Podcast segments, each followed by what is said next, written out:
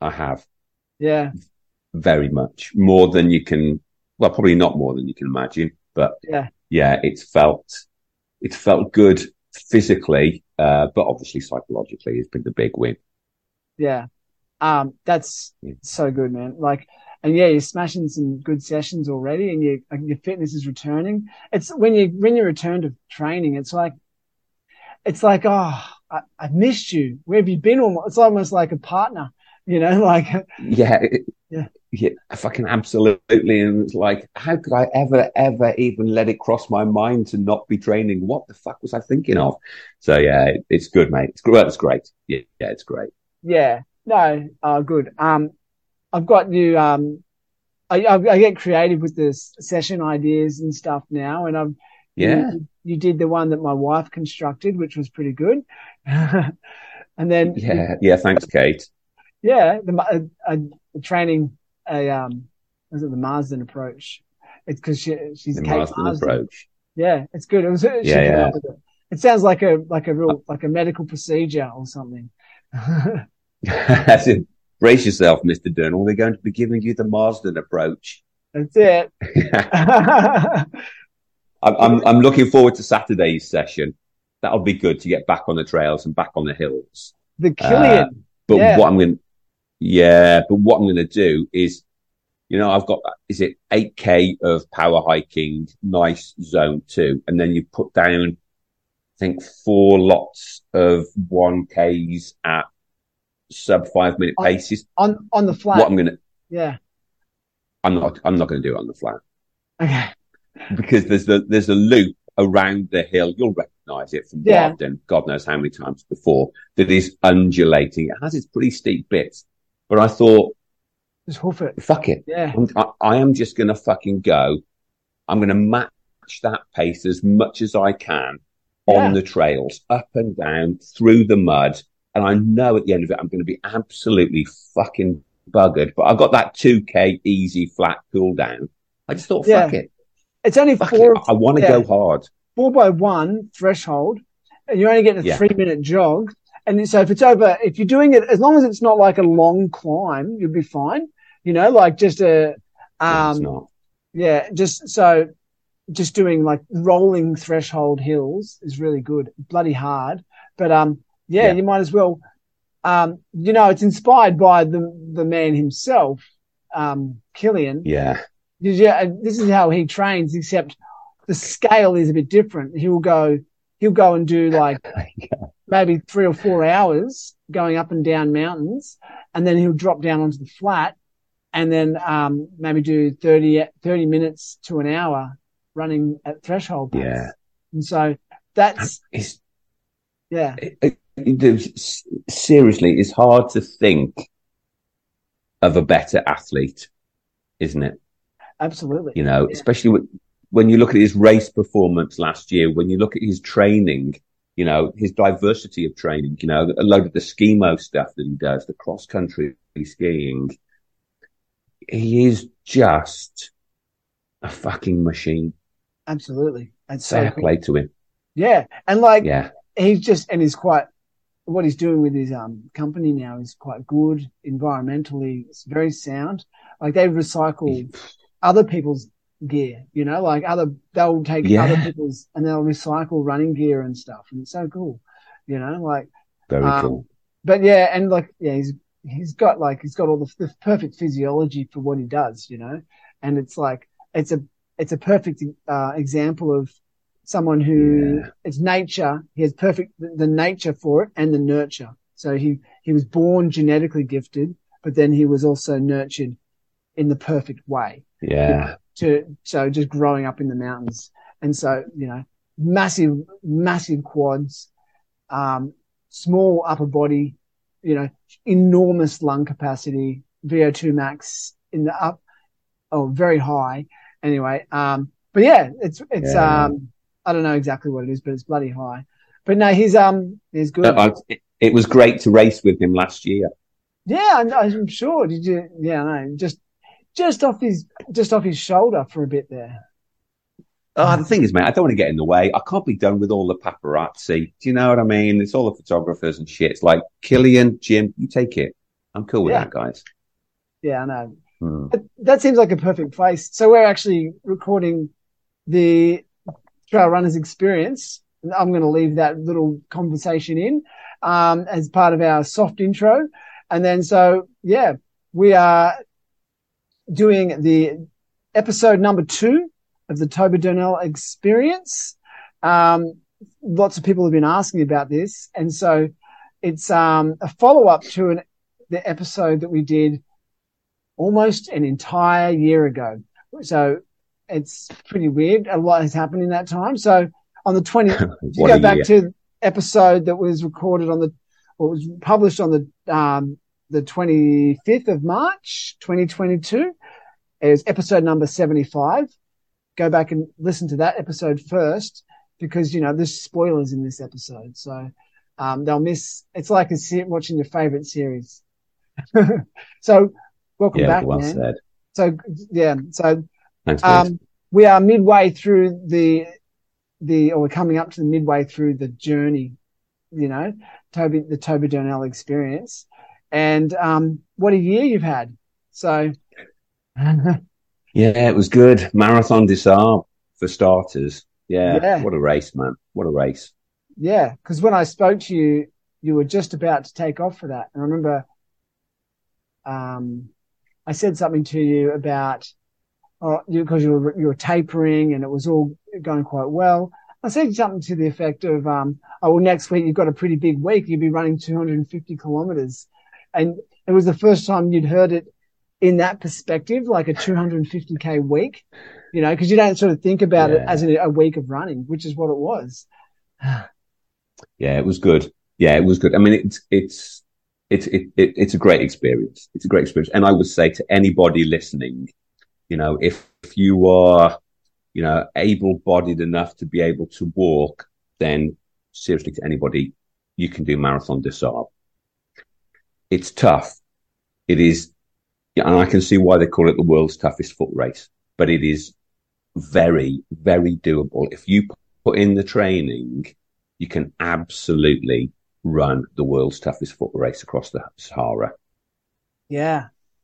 That's, um, what, why do you say that?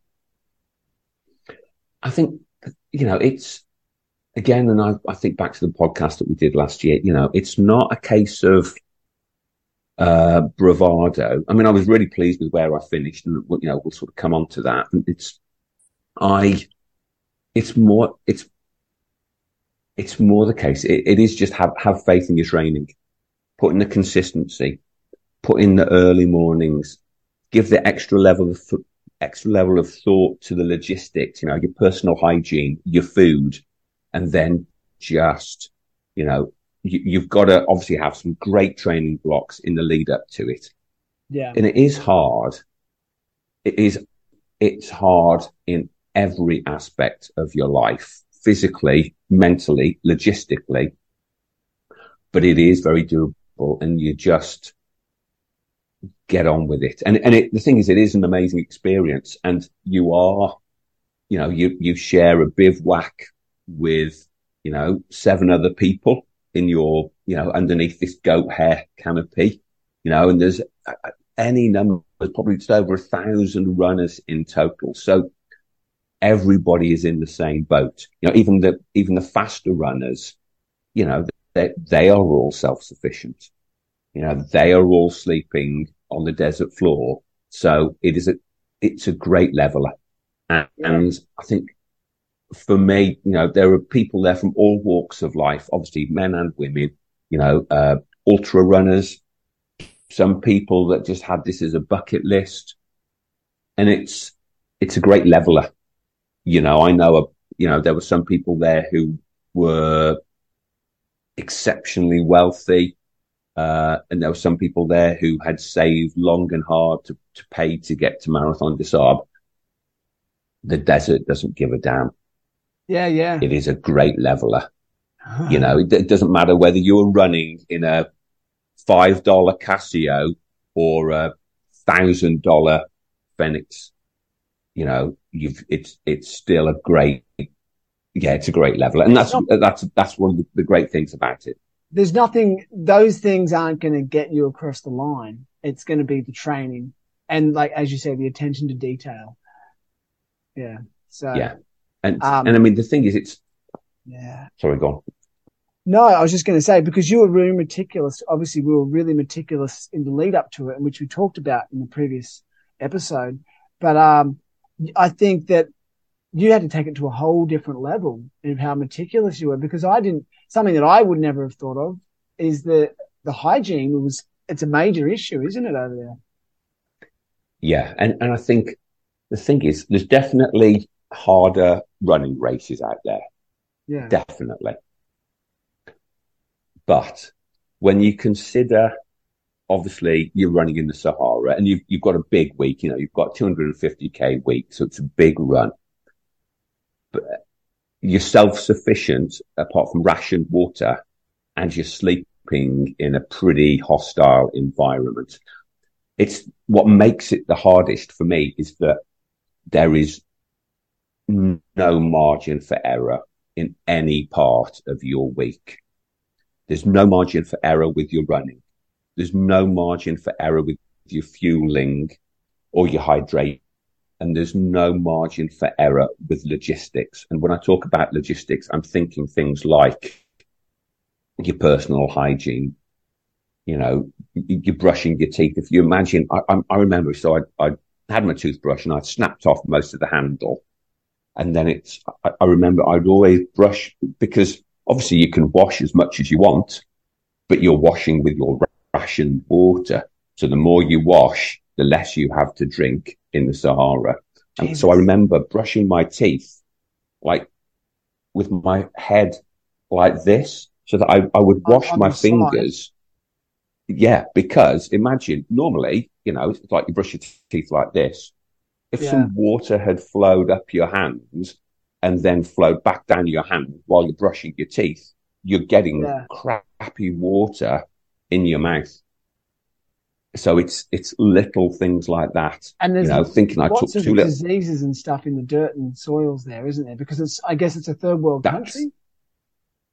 It, it is it is third world or certainly a developing nation. Yeah. The, the thing is, you're just you're just in the desert, and you you are, you know, there's the desert floor, and then there's rugs that you sleep on. Those rugs have, you know, you are advised they have never been cleaned. So little things like if, if you if you imagine, obviously you've got limited rations. Worst If you drop something ever. on, yeah, oh, you got that right. You know, if you imagine you drop something on the floor, it's gone. yeah, Do not pick it up. yeah, right. because really. you just think what you, you know so it's things like that but of course you need all the calories you've got so Yeah. so it's really been taking so much care about yeah just your eating and your personal hygiene and going to the One- bathroom which One I, star. I have seen some sites I've seen some sites that I can never unsee yeah, getting quite animalistic, Oh, I'm sure, out there. Um, you know, Ah, again, it's a yeah. leveler. You know, humans are so sophisticated, but at the end of the day, we're all just animals. You know, like we've got all this well tech, said and, and you know, we all do the same. We all have the same dirty, sinful business that we need to do.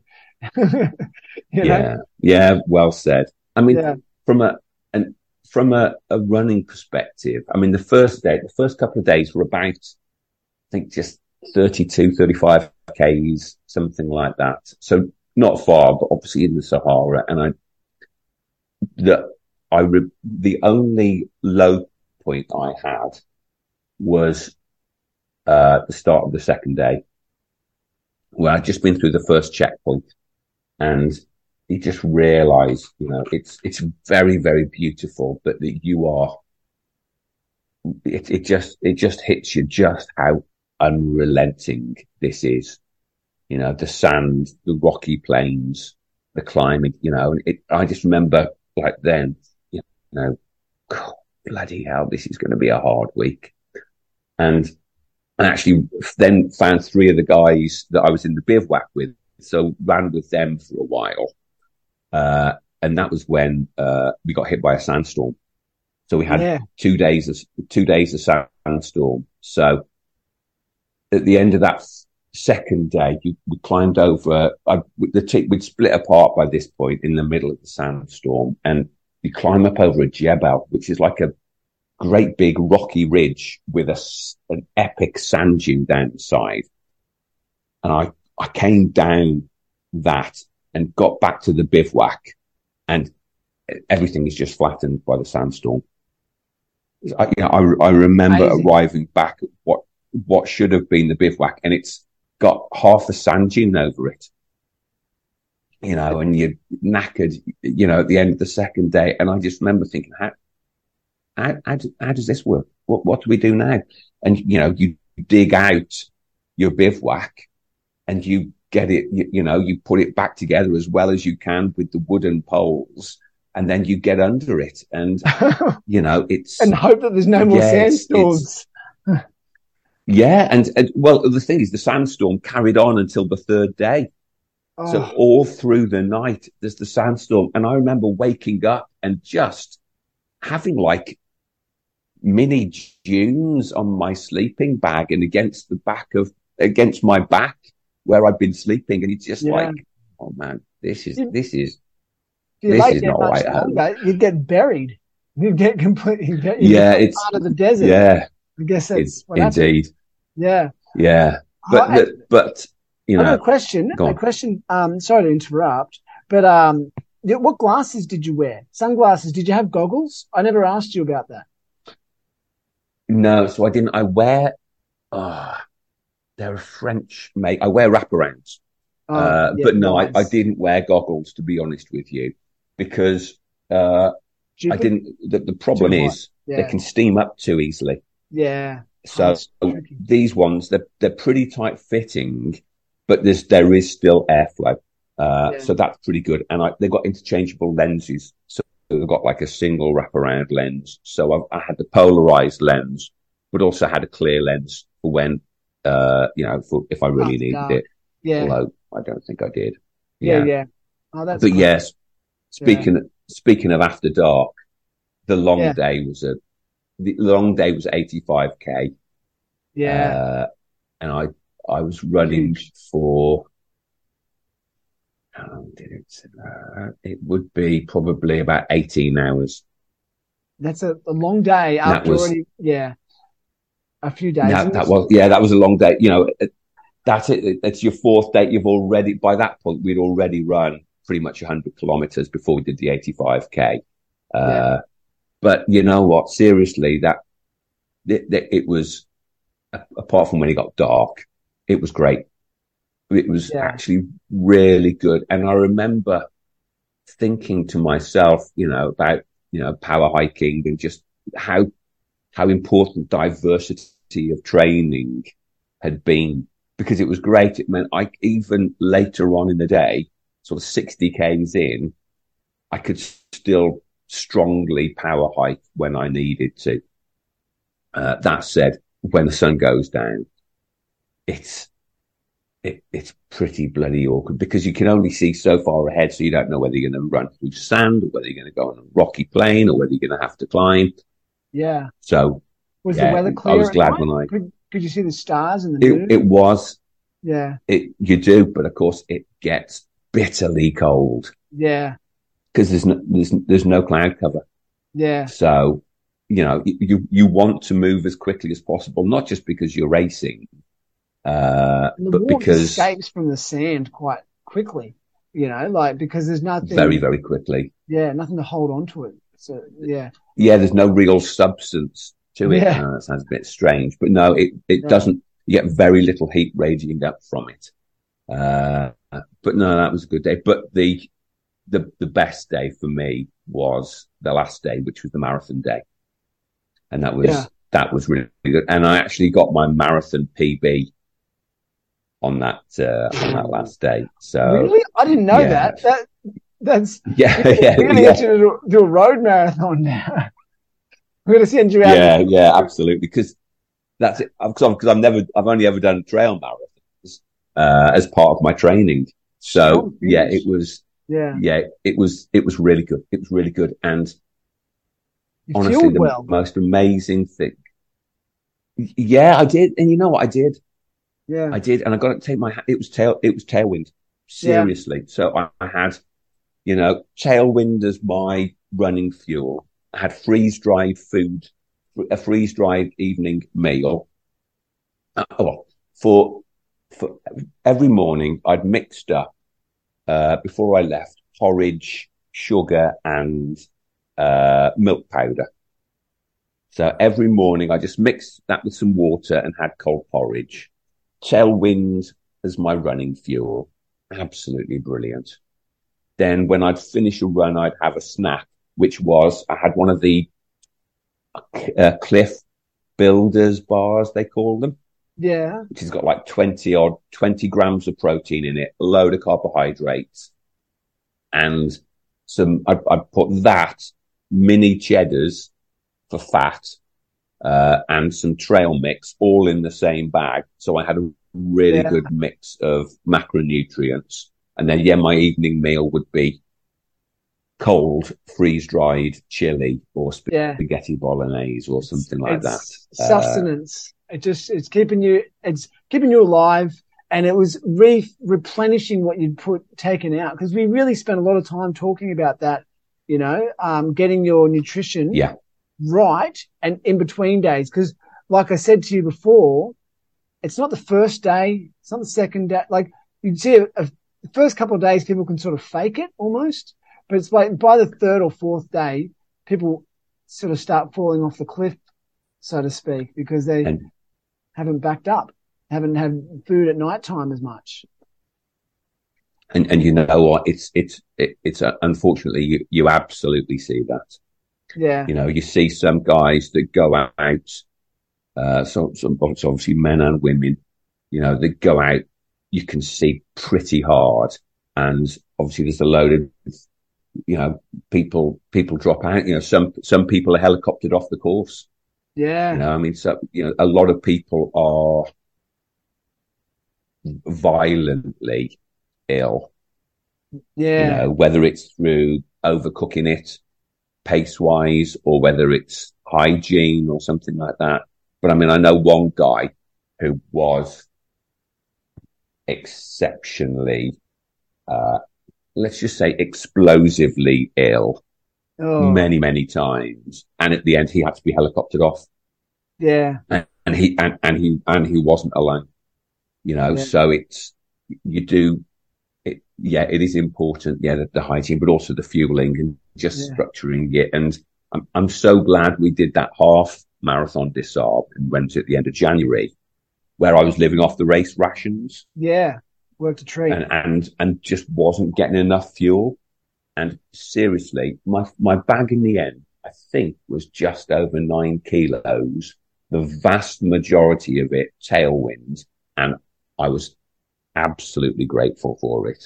I mean, it got to the point by the end of the week, I had a reasonable amount left because my pace, I was going faster than I anticipated, but I am so glad I had it. yeah. So, So glad.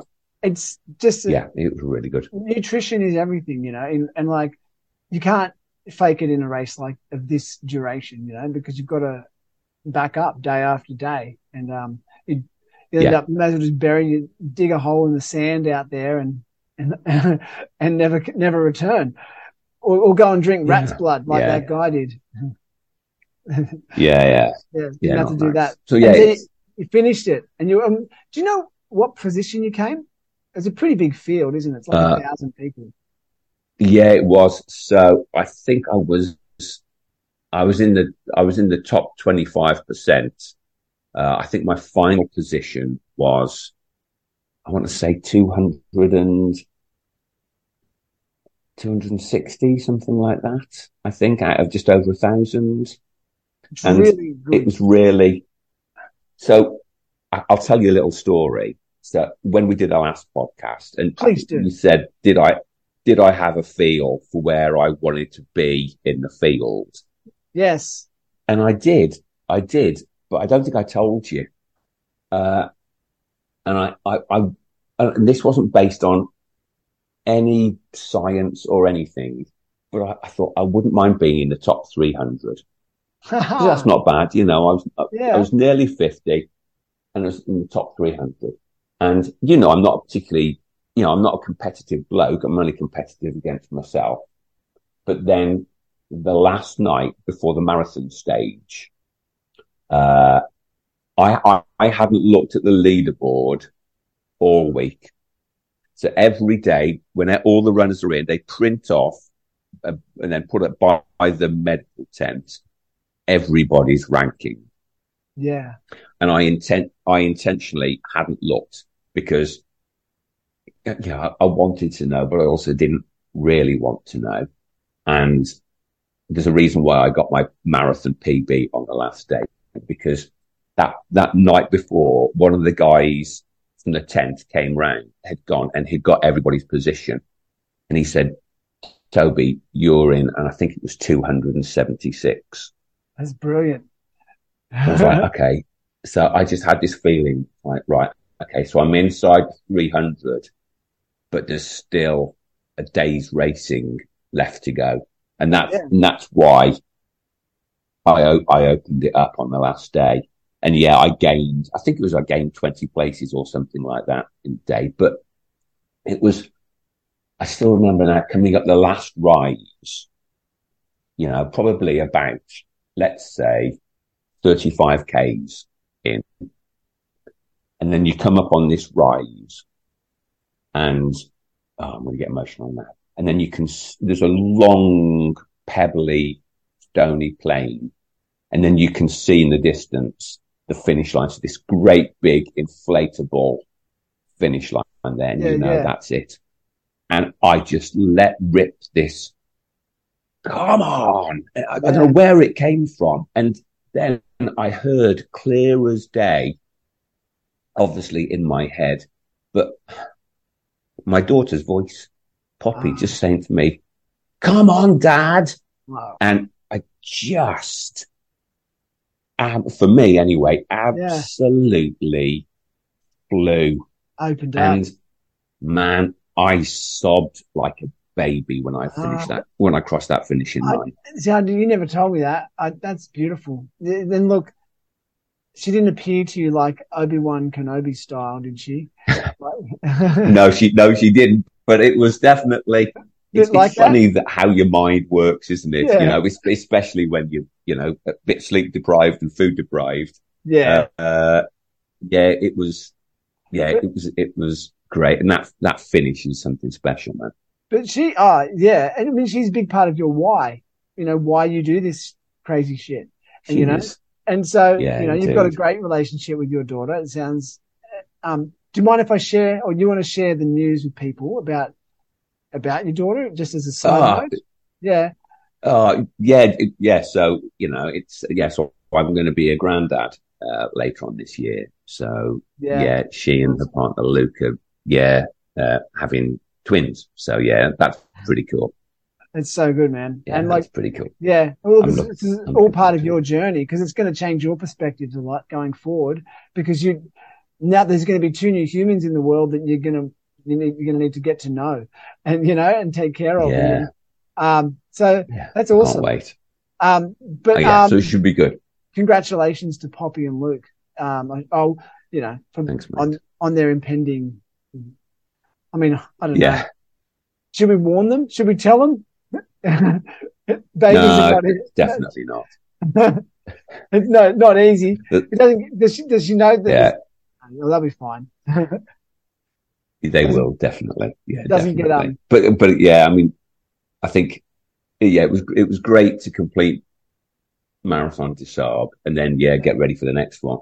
Yeah. And then, so that was, um, let's go back. So that was in like end of March, early April. And then a few, you had a few months between that to go to, um, to that other race, that, that fun run in the, in the Alps. The yeah, UTMB. UTMB. Yeah. 170 something kilometers. And let's, um, so before we talk about that, so the training between MDS and, um, and UTMB, how would you characterize it in, in like short as possible? Would you say it was a good training block? Would you give yourself a, a decent score? Yeah, I mean, obviously the thing is, it's it's just so drastically different, and Yeah. I think, you know, because UTM, I, I can't remember how much vert we did. I think Marathon des Sables, let's say it was 2000 meters of vert in total. You know, it's nothing.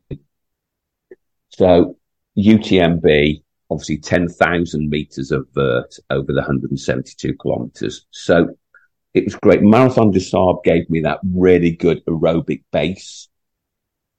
But then so. from a specificity perspective, I think it was great to get to, to do, to do some alpine style training, you know, big, big power hikes, you know, and power hikes up, but also the running down, Yes. you know, and that was, that was key for me as well. And I think the, the most impactful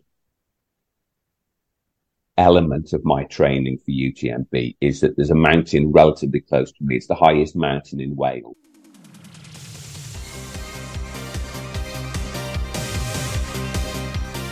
Runners, are you looking to improve your running performance?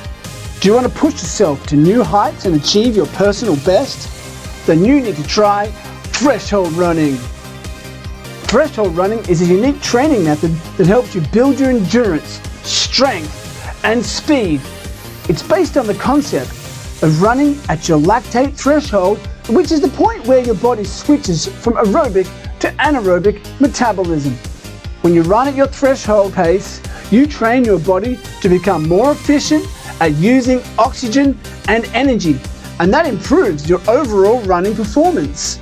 It also helps you to delay fatigue and run faster for longer periods of time. But don't just take our word for it. Here's what some of our customers have to say about threshold running. Threshold running has helped me break through my plateau and achieve my personal best. I highly recommend it to anyone who wants to take their running to the next level. Thank you, Threshold Running. You're my hero. Hi, I used to run Zone 2 all the time, but since I started using Threshold Running just a couple of times a week, I've seen a significant improvement in my race times. I feel stronger and faster and more confident in my ability. So there you have it. If you want to learn more about how to use threshold running to your advantage, listen to the Trail Runners Experience podcast every week and follow Distance Runners Unlimited on Instagram and Facebook. Or better yet, email Coach Daniel at distancerunnersunlimited at gmail.com. Threshold running. It kind of sucks at the time, but it makes you faster and stronger. Try it today. You've got a long, the walk, that, it starts off at about, I don't know, let's say 100 meters. And then you've got a, it's six and a half kilometer climb to the top, at which point where you get pretty much 900 meters. So what I would do is I would go over there and I would power hike up and run down that three times in a day, Yeah. which Um, the great the great thing there is how how often do you get really long runnable descents of six and a half k's that for me was the big win Yeah, absolutely. I think it's um, it, it's downhills and especially a race like UTMB where it's really long climbs and then long descents, you know, and um, it's really hard to train for if you don't live in an area that's got real mountains. And obviously, there are there's lots of ways you can do your best, you know, short hill repeats or or obviously strength training is helpful, but um, you know, being able to have those long climbs and get used to just being in the climbing zone, sort of mode for a really long time, you know, because some of those climbs can take yeah hours, can't they? Like in UTMB. yeah i mean there's Yeah. there's this, this the the second big climb that you do at utmb is i think un, and it's it is just Uh, from start to finish. The. I think it's fifteen hundred meters of climbing, Yeah. and it is just and it's at night. So Yeah. it's the second big climb, and it is. I, I can picture it now. You know, it is poles on. It's cold, and I mean, it finishes. You know, you, you're at two and a half thousand meters up, so loads of people are coughing because the air is so much thin, thinner up there. yeah. So yeah, you you if you're going to do anything like UTMB, you've just got to get in long, big power hikes and big runs downhill. yes. They don't have to be fast runs downhill, Definitely. but you just got to be. You, you've got to know that you can run, like I say, six and a half k's for me downhill. Some of it scarily steep. Yeah, it's um that's yeah. I mean, you, I think the biggest um thing with downhill running is it's all about getting the right dose. You know, training generally is basically I look at it as like dose prescription. Like you do too much of one thing, you OD on it, so to speak, and you can end up injured, and that's how you end up with these chronic running injuries. Um, but you so downhill running, you can get a big bang for a very small dose. You know, you still, you don't have, so in other words, I would, my sort of adding on to what you're saying is definitely when you've got your fitness at a good level, start throwing in downhill reps and stuff. But I would still keep it at a ratio of about 80% uphill and 20% downhill. And, you know, like, so Yeah. I, am still less downhill, but it's good. Um, and it was effective for you and you felt strong uh, leading into the race. Yeah, I mean that tra- that training block. I mean, it was. I think Because we made you run we were nudging well. a couple. There was plenty of flat. Oh yeah, yeah. Oh, for sure. I mean, I think typically, I think at peak it was about 110, 120 kilometers a week, something like that. Yeah. So nothing crazy. Yeah. There's a lot of weeks. Yeah. Well, yeah. Uh, but you know, of you know, vast majority of that on the flat. My long runs, I think, would probably long trail runs, probably about 45 Ks, I think, or something like that. But again, that would be at the end of a, of of a big week. You know, I would have run 70 Ks by the time I was doing those. Yeah. And it's, and I felt strong, you know, the gym work was going well. You know, I, I definitely, I, I was in Chamonix for the week before UTMB and I remember definitely not confident that I could do UTMB, but I felt satisfied with the level of training that I had done and that I was as strong as I could be going into the race.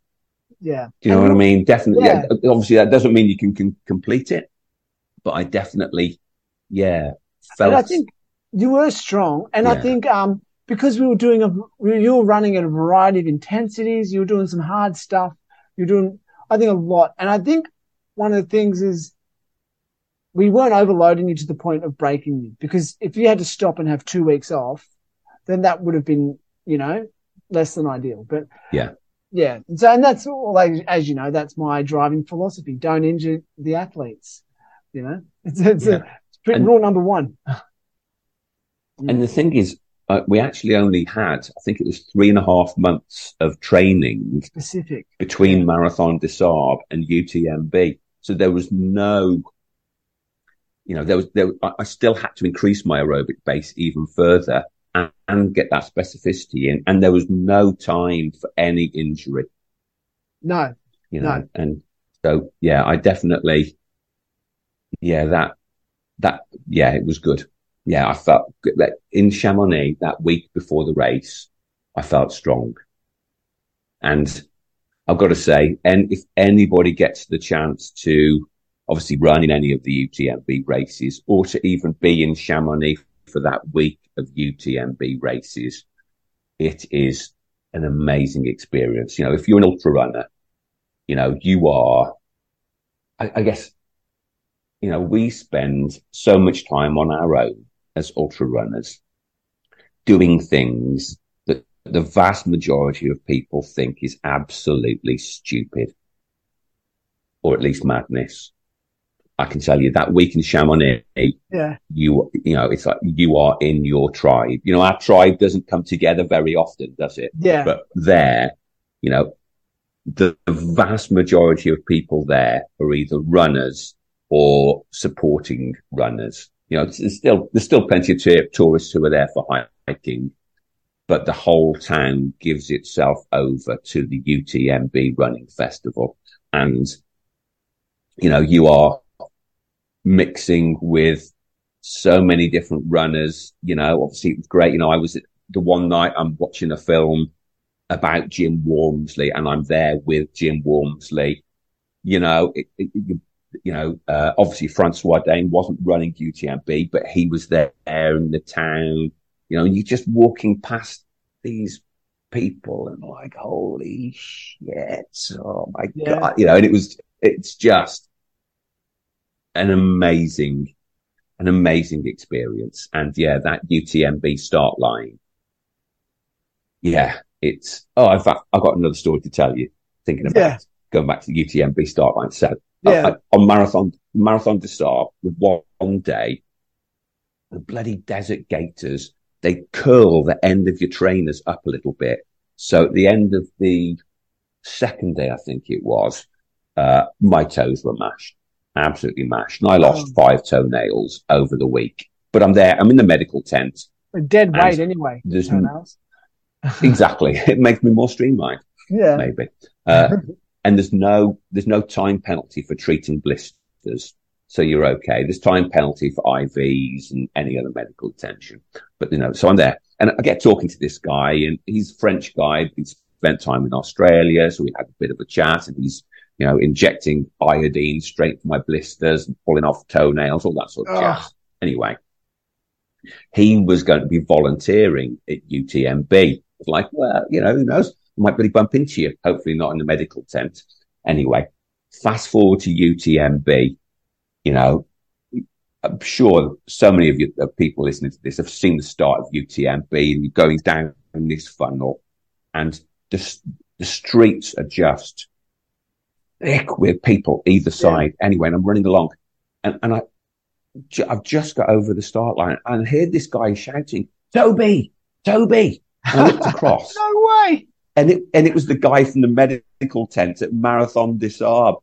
He's And like, rem- he remembered oh, you. bon chance. Bon chance. I was like, Ah. holy shit, you know, and then you, again, you run through Chamonix and probably for the first two kilometers, the streets are lined with people with the cowbells and, Yeah. you know, everyone shouting, allez and bon chance. And, you know, it's, What a vibe. yeah, Yeah. it, what a vibe. I can recommend it to anybody, even if not running. Just go and soak up the experience because, yeah, yeah, it's a big thing. It's like the bloody, Yeah, I guess it's the Super Bowl or, or the FA Cup final Yeah. or the, I don't know, Yeah, the Australian equivalent would be the AFL grand final, all wrapped into one for run, ultra runners. it's a, it, Yeah. yeah. it's it's a big deal and, it's great. So tell me a bit more Uh, yeah, about the great. race. So going, let's go, let's get sort of dig in a bit with the race.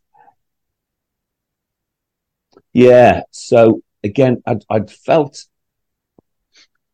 I felt, felt strong going into it and I felt happy with my pacing, you know, coming out. It's hard not to get carried away, you know, at that start of the race, obviously, but I felt happy with the pacing.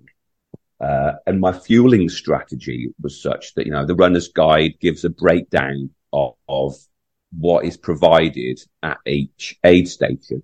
And I'm thinking, well, it's the World Series final, so you know that should be pretty good. So I didn't, you know, I, I had a bare minimum of my own fuel, and and we're we're running along, and it's great. You know, this, the obviously the pack thins out, out a bit, and it's good. The, and the sun starts to come down, and it's good, and it's good enough. I'm feeling I'm feeling strong, and you, you're talking to a few other runners and stuff, and then got to the first aid station. Just to and- clarify for people too, sun goes down because you start at six in the evening. Is that correct? Six or seven? That's correct. Yeah. Yeah, no, it's six. Yeah. And um, so yeah, the, the sun goes down pretty pretty quickly afterwards. yeah, so you're still fresh when on that first night. Uh, yes, yeah. Although yeah, trying to get some sleep during the Yeah. day before the race is a bit of a challenge. But Yeah. you know, you, that's just one of those things. And and I can't remember where the first aid station was. Uh, and I started with uh, my own fuel. You know, I, I had a couple of, I think I had two lots of 500 mil of tailwind, but obviously was, it was going to be replenishing that during the aid stations. I got to the first aid station, which was liquid only. And, uh, there was only, uh, Coke or water available, not any runner's fuel. And I didn't think much of it Uh, because I had my own stuff. But when we got to the second aid station and there was still no runner's fuel and it was just Coke or water, Yeah, yeah, and that that's started, what that's when the wheels that's Yeah. when the wheels started to come off. started worrying you Because- yeah, Yeah, it's yeah, you know it the the, the runner's guide specified that at every aid station at a minimum there would be water, Coke, and runner's fuel, as in you know tailwind. like Or- tailwind. Yeah, uh, Maurten, probably not Maurten, but you know, in, Ah, you know, that'd any great. and it, it bloody would. Uh, and and I don't drink Coke, and of course, Coke is not a sustained release source No. of carbohydrates. You know, it's obviously a pretty ugly sugar spike, but it got to the point that I was having no choice but to fuel off Coke. And so for the first, so imagine, you know, I, I don't drink Coke and imagine drinking the equivalent of a can and a half of Coke every hour for 20 hours some non-stop. people some people would love Uh, that, but um, no, I know, you know, man, I, I was sick as a dog. Yeah. And it, it got to the point that, and don't get me wrong, there were a handful of aid stations that had some runners fuel, but it wasn't, you know, the volunteers do a brilliant job, you know, at all races. And let's face it, our race, our community, our runners, our, our sorry, our races couldn't exist without volunteers. But, you know, I, I remember at the one aid station seeing them mix this runner's fuel and there was just a sort of normal two kilo bag going into this great big vat of water, you know, just, yeah. Uh, so I, I had to rely on running, running on Coke. what about solid food? Like what the solid Well, food the- The, so the, so the solid food, it, it, I mean, it was the solid, you know, plenty of baguettes, you know, cakes, biscuits. But my problem was, and I'm sorry to share this with everybody on that's listening, is because I'm not used to Coke, my Yeah. mouth and my throat ulcerated. yeah, So it, it got to the point that I couldn't swallow solid food. And what I would have to do at the aid stations is get baguette, stuff it in my running vest, rip bits off and wedge it up between my teeth and my gum and my cheek and to suck try and get it to, yeah, try and get it to dissolve because that was the only way I could swallow solid food. And, be- and, and obviously there was no way I, I all that could, sugar. you know, I'm, I'm yeah, yeah, I, I just, and again, there's the sugar spikes from the Coke, let alone the gas, because it wasn't even flat Coke. You know, they were just opening bottles of Coke and then you would have to put it. Oh yeah, and I, I remember thinking maybe if I kept in all, all this burp and farting, I'd actually technically be lighter, so could go faster. Funny, I had the bloody energy, but Like that- yeah, Like yeah, that kid in um the the what's that Charlie in the Chocolate Factory? You'd float up. yeah, yeah, Yeah. yeah. So, so in, in, increasingly, I was not having the run that I had anticipated at all. Then I got to, and, and, I and I, I'll be honest with you, I thought I was, I was doubting myself, doubting maybe I just wasn't strong enough. But then I got to Courmayeur, uh, which is the only drop bag you get. And I had in there, uh, strawberry milkshakes, uh, rice pudding, pancakes and stuff, like loads of really soft stuff. And I probably I spent too long to Courmayeur, but I remember eating and drinking those. And when I came out, seriously, man, I felt, I felt fine. I Yeah. felt like, don't get me wrong, I felt I'd run a long way at this point in time. It's only about, It's halfway, isn't I think it? it's only, uh, it's just under, it's only about 80 Ks in or something like that. Yeah. But I remember, and then you come out on a big steep climb, and I just remember, I, I felt it was almost like this. Well, it was recharged. You know Yeah. what I mean? It was like, fuck, yeah. Go, but then you're back to the coke, and I remember, you know, I would have to. I was, I was mixing coke with water to try and make it more palatable, but of course, as you're running, it's fizzing, and I remember I would have to squeeze the, tops of my water bottles Ah. to let the gas out Yeah. because I could, I could feel my vest. I could feel them ready to split. You know, it's like, holy shit. You know, and of course, you know, there's some big, big climbs, you know, and, and you know, it's a big race. There's all, there are And so, so- many big climbs. Yeah. Yeah. And then it, so eventually, and I got to the point, it was, a- it was a big, big climb. And I remember, I mean, it was probably a bit better than this, but it was almost like after every five meters, I was having to stop to get my, to recover. It would have been more than that, but not much more. And I, I remember, yeah, and this was the start of the second night, you know, and I just remember thinking, I still, how, how's this going to work? How, how realistic, what, I, I remember thinking, what am, what, what can I do? What, what can change? What, you know, you know what it's like Yeah. if you, if you're out on the trail, you, start getting a pain Yeah. in your legs. You think, okay, so it's like, okay, so what, what are my options here? You know, and by this point, I'm struggling to drink water because my mouth and throat are so ulcerated. And I'm like, it, it's like, what, like, what, what, what, what, what, what, what can I do? And I just, I just didn't know. And so I ran on a bit further. By this point, I've run, I've been running well over 24 hours, but I've only covered 115 kilometers. I've done 115 kilometers and six and a half thousand meters of climbing. So it's Yeah. not, oh, it's still a big day at the office, but, But not you know, ideal. It's just, no, it's not ideal at this point. You know, I wanted to be a lot further ahead by this point in the race. So I got to the next aid station and I just remember thinking it was the, the painful right thing to do to, to DNF. Yeah. Uh, man, I, yeah, You Pissed off. Right to be pissed off. Disappointed. What, You know- like, disappointed or angry? Dan, the thing is, it, man, I felt robbed. Yeah. I felt robbed. I felt, I felt cheated.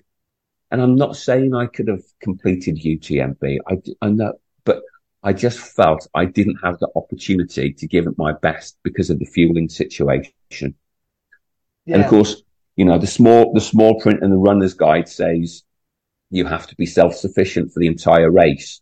But of course, you know, the logical extension of that then is, okay, well, you have to carry your own water.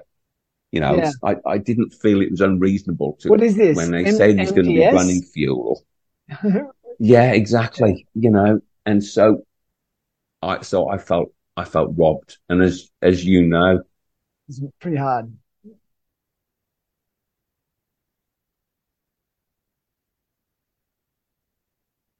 I, I- lost my faith in myself and I lost my faith in running ultras. Yeah. It did for a, yeah. So it's super disappointing. And I think I felt, I, I, and I know you're going to disagree with me here, but I bear, I bore a lot of that responsibility because I felt like we'd overlooked that. I'd overlooked that. And like, because I, I guess like you, I just assumed there'd be a, a bountiful spread at the aid stations and there'd be, um, and perhaps some, for some people who like certain types of food, some people dig Coke, but, um, it was a, a mistake, I guess, on my account. But, um, I, the way, the positive that I took out of it is that you made a good decision, um, a smart decision rather than drag on and, and, and dig a Mhm. deeper hole for yourself. But the other thing is, dude, I know, we know what, this is a fixable problem. It's a very fixable problem because you know you were strong enough. You know, it's just, you got to find a way to take more food with you on that. I mean, it's sort of weird that nutrition was such a big part of MDS and it led to such success. And then Yeah. it was the thing that let you down in this race. Yeah. I mean, Dan, it's, first of all, you should accept no responsibility for this, mate. I you always know do. Anyway. Always my do a little bit. Yeah. Yeah, but I thank you. Yeah. I think the thing for me, and you say about strong and you say about being fixable, we know as ultra runners, mate, it's not just about the bodies. It's about up here. This is where I lost it. Yeah. This is where, and I still remember now the conversation with you just before Christmas, still in a massive slump and, and actually saying to you that I thought the time had come that I, I wasn't going to train anymore and Yeah. that I was done. You know, and, and don't get me wrong. I had obviously you massive support. I had my family and my friends supporting me and I, you know, it's really nice that some people would say, well, it's fine. Just you, just do UTMB next year. But of course, them not knowing just what it takes. And so, yeah, I was in a slump until, well, I went to the running show. There's a big running show in the UK in January and you go along and, it, and, it, and it's great. And I bumped into a mate of mine there, Dave, who I hadn't seen for a long time, actually. In fact, very long time. I think since before UTMB, you know, and it was great. And, you know, had a hug and all that. And this point in time, I, I didn't know. I didn't, I didn't give a shit about ultras anymore. Yeah. I- Yeah. and I was running just to, just because I just, just ran, you know. And it, and he didn't realize at the time just what he was saying to me, but he just said to me, he actually referred back to this, the previous podcast. He said to me, how, how you doing? And I was like, ah, yeah, you know, just whatever. And he said, just remember what you said in that podcast. We endure and we just get on with it. Hmm. He said, don't forget that. He said, you inspire, and you know, I was filling up because he said, Toby, you inspired me. And the thing is, you don't expect to inspire your mates because they're your mates, Yeah. you know, and he was saying you deserve it. You deserve to get back on the horse. And he said, and then the last thing he said to me as he walked off, he said, and if you don't have another crack at UTMB, you are going to regret it for the rest of your life. Ah. And then he just left. Yeah. And I'm telling you, man, that was like Like a lightning rod, man. being slapped in the face. Yeah. And I could just feel seriously stood there. I could feel it well up inside of me. Like, you know, I'm going to, I'm going to get back in that fucking race. I don't know Yeah. when it's going to happen, but the journey back starts now. And man, it, it was, it was a beautiful feeling, a beautiful feeling. And Like I the- owe him. I, I of the owe- Tiger yeah. was playing in the background. It was rising. and then there was, there was a, a training montage of you running up hills and Well, punching punching bags. The- don't get me wrong. I mean, you know, after that, then, you know, I went to a talk with Dean Karnazes and he, obviously he's a great Yeah. guy, you know, and, and then, you know, had a, re- went to a really good talk with Sally McRae. She's a phenomenal athlete. I, I, I've got to Yeah. say, you know, to everybody on the, if you're listening to this, She's if you want a role model, if you Yeah. want a role model for your daughters, never mind the bloody Kardashians and all that nonsense. Sally McRae is a phenomenal athlete and a phenomenal person. And I just bumped into her at the running show. Yeah, Yeah, it and I noticed that. And you, when you, because you tagged a photo of her on uh, Instagram, and she's just like chatting to you on the in the comments, like she's a friend of yours now. You know, Yeah, so cool. She was just so lovely. Yeah, Such a lovely person. So.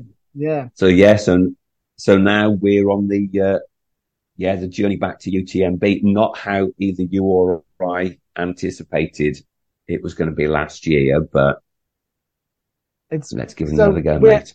Well, that's it, man. And look, we've you had your you've had your moment. You've had a chance to reflect on it, and you know, wise man once said, "There's no failures, just lessons." You know, Yeah, well said. I don't Yeah, know who very that true. wise man was. Someone, someone wise, but um, Yeah, but, but, but it, indeed, and it's it is. Yeah, you you know learn. again, yeah, and Mm. again, I, I, I, I definitely. I'm not saying if I provided my own fuel, I could definitely have done UTMB because even though, you know, I'd run 150 kilometers, six and a half thousand meters, you know, a big day at the office, I still had, you know, 65 kilometers left to run with three and a half thousand meters of climbing. So who knows what could happen on that? But I know now, I know I can, I, I can get the physical strength for it. I now know that I've got the, I hope, the mental strength for it.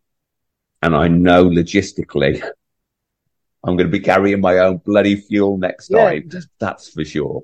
question. So very quick, because I know we discussed this ages ago, like after the race about you've sort of already kind of calculated how many sticks of, um, or how many tailwind sachets you would need, wouldn't you, to carry with you? Oh yeah. Yeah. Yeah. And Yeah, you, and you know the thing is, it's you know, it's yes, it's extra weight. I don't care.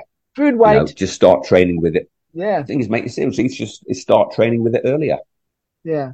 You know, get used to you know. And this is my big tip for anybody: start training with your mandatory kit pretty early on. I mean, I don't know what your thoughts are on that as a coach, but for me, I figure if you if you were doing your training block and then a month out from your race, start running with mandatory kit, all of a sudden it's extra weight. It's you know it's getting comfy. It's just Yeah. Yeah. it's not for me.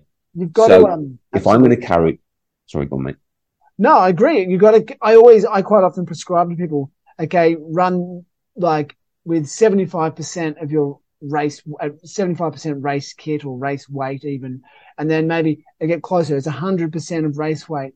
But my biggest thing would be, it's particularly on your long runs and maybe some of your shorter runs, but obviously things like speed work and that, you don't want to carry that stuff. You know, you want to, you want to be running fast, but yeah, carry on. Yeah. Yeah, and I think that's that's the thing now that I know I can plan my race strategy more effectively because I know obviously I ran a, a fair a fair chunk of it. I know again clearly no guarantees, but I know that when the time comes, I'm back in the UTMB. I can be even more prepared. That's for sure. And I, I know, and the thing is, part of the things that when I was in my slump, I didn't, I didn't know if I had it in me to just, you know, there's the races and there's the collecting the running stones to even get in the lottery. And there's, you know, it's a, it's a long journey, isn't it, to get to yeah. qualify for UTMB. Yes. And I didn't know if it had it in me, if I had it in me. And then, yeah, when I, when David, Dave spoke to me, it, yeah. of course, of course I've got it in me. We've all got it in us. Yes. You just fucking put your running shoes on, you get out the door, you do what needs to be done. Yeah. It's that simple. It's not easy, but it's simple. So, you know, I found out yesterday I've got a place on Ultra Trail Snowdonia in May. That's two running stones. That's 50k. I'm probably going to sign. Yep. It is, yeah, just the 50k. Yeah. Uh, and I'm, I'm thinking probably go for the Nice Côte d'Azur 100k in the south of France in September. And then probably get, and that'll be four running stones, I think, but certainly three.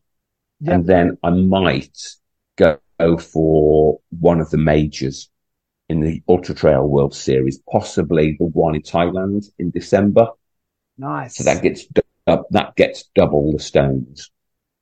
So that'll be me, obviously fingers crossed I can Yeah. complete these races. Then you can apply Uh, to go in it.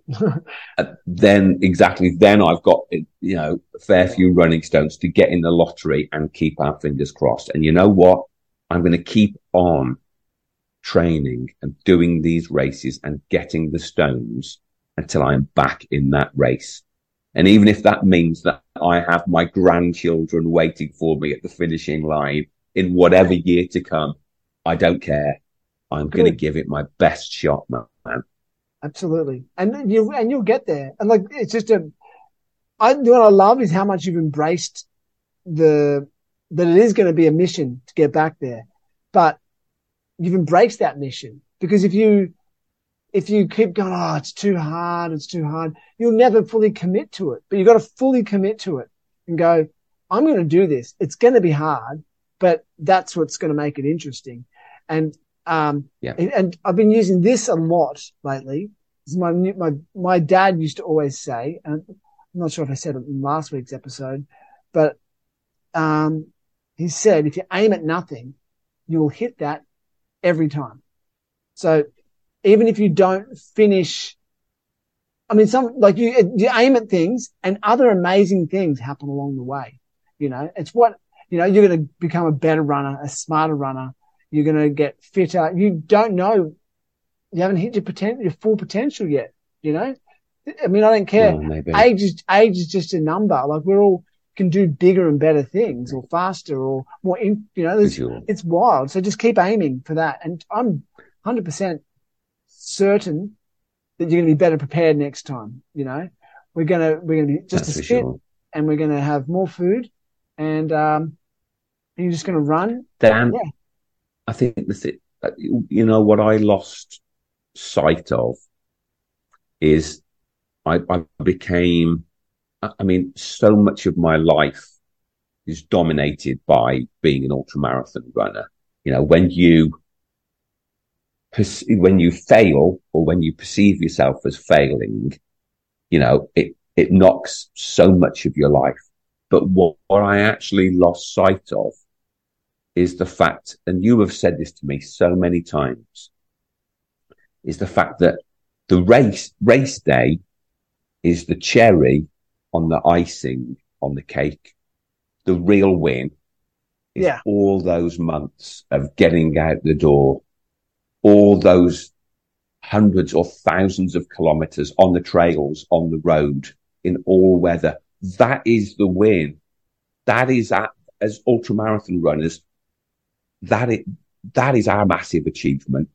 Yeah. Race day is, if you're lucky, a medal and some fun stories.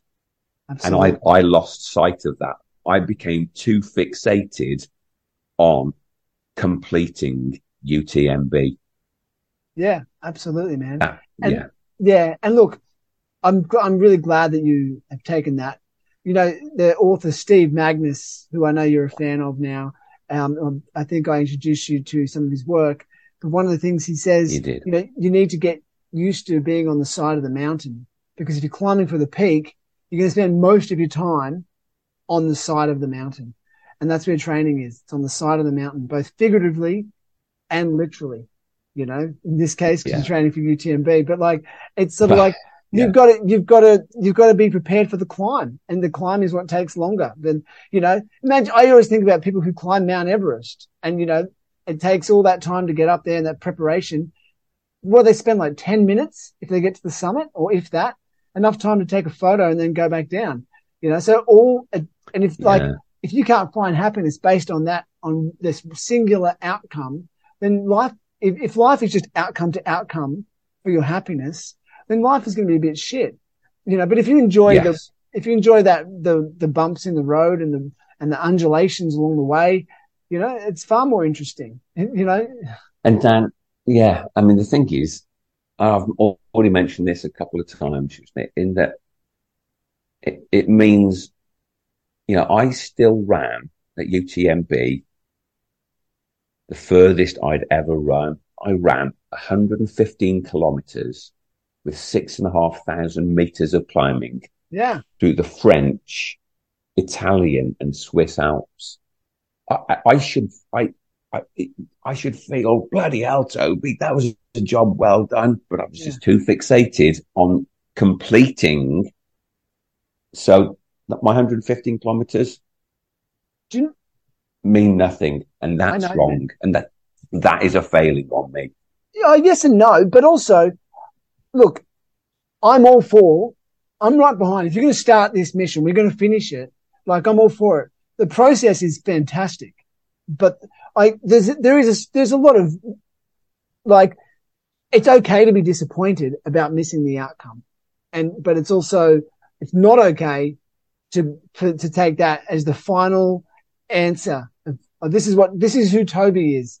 He's the guy that didn't finish UTMB. No, you're not. You're the guy who trained thousands and thousands of kilometers in training and who ran through the desert, who has done lo- like there's all those other things you did. They, they matter. That 115 kilometers of UTMB matters. So when you finish UTMB one day, you've got to tack on that 115 kilometers to the 170. So for you, it's going to be well over, it's going to be like closer to 300 kilometers worth to get Yeah. that finish line. And I've done that. I remember my, my first 100k was like that. I got 70 k's in and, and DNF'd. And then, or no, maybe it was 65. But then the next year I went back and I'm like, right, that 65 that I DNF'd at, that's part of the same race. I'm just going to include that in my mind. So it just became like a, a suite of victory, so to speak. Yeah. So Yeah. it's really Yeah, cool, man. You, you, um, yeah, it's good to see you inspired and, and sort of getting into that flow state again. You, you, um, you have a unique, did we talk about the robot? Yeah, I think we did talk about the robot last time. When the robot comes out, it means that Toby's in a flow state. So, yeah, Yeah, yeah, and get- it's and, and you know what? I missed that yeah, when I was in my slump. I I missed that part of it because, and again, to anybody else listening, you know, there'll be times when you just think, "Why am I doing this? What's the point?" You know, just get out there, keep on running, keep on doing it, keep on training. Don't lose faith because I know all runners listening to this, whether you're ultra runner, road, whatever, you will have had those times where it's like you can feel the hairs coming up on your head Yeah. or the back of your neck. You will have those times where everything just flows. You know, remember those times. They are precious and they are magical, you know I mean? And that is why we do what we do.